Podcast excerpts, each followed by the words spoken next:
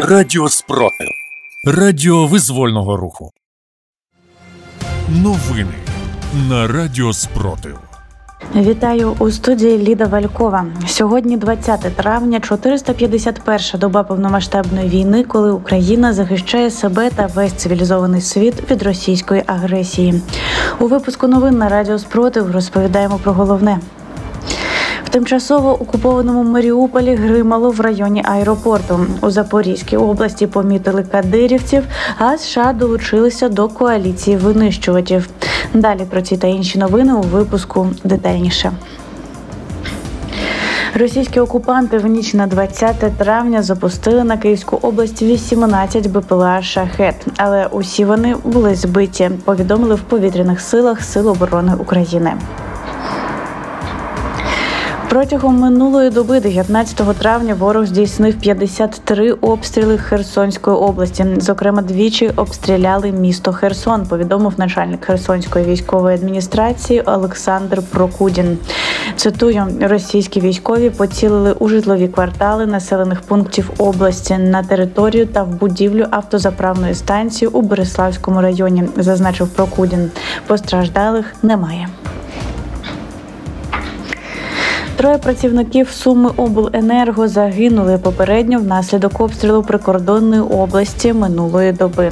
За даними обласної прокуратури, 19 травня близько 11.45 російські військові з застосуванням заборонених міжнародним правом методів ведення війни обстріляли автомобіль обленерго. Це сталося, коли автомобіль їхав польовою дорогою юнаківської громади. Законна Маріупольська міська рада повідомила, що 19 травня у місті сталося кілька вибухів. Попереднє влучання в місце розташування особового складу окупантів на території Маріупольського аеропорту. Йдеться в заяві міськради. На тимчасово захоплених Росією територіях Запорізької області зафіксували присутність окупантів із особистих загонів глави Чечні Рамзана Кадирова. Про це повідомляє центр національного спротиву. Цитую на тимчасово окупованій території Запоріжжя. Окупанти перекинули мотострілецький батальйон Юг Ахмат, який підпорядковується Кадирову. Йдеться в повідомленні ЦНС.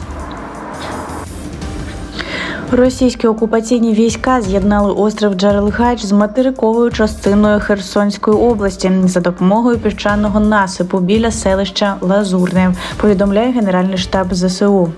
Це зроблено з метою більш інтенсивного використання природоохоронної території національного парку для військових потреб.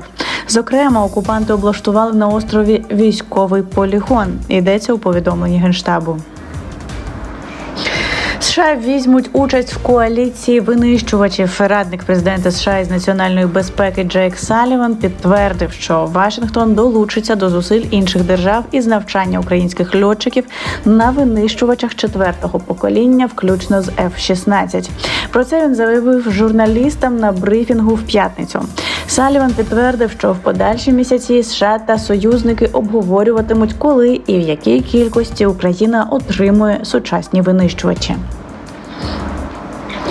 Початку повномасштабної війни Сили оборони України ліквідували 202 тисячі 430 російських загарбників.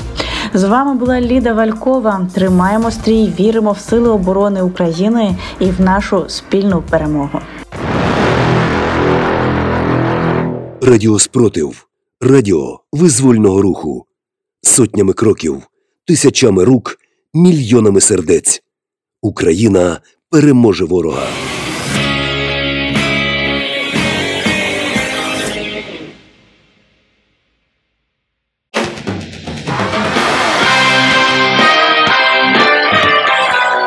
Радіо Спротив. Радіо визвольного руху.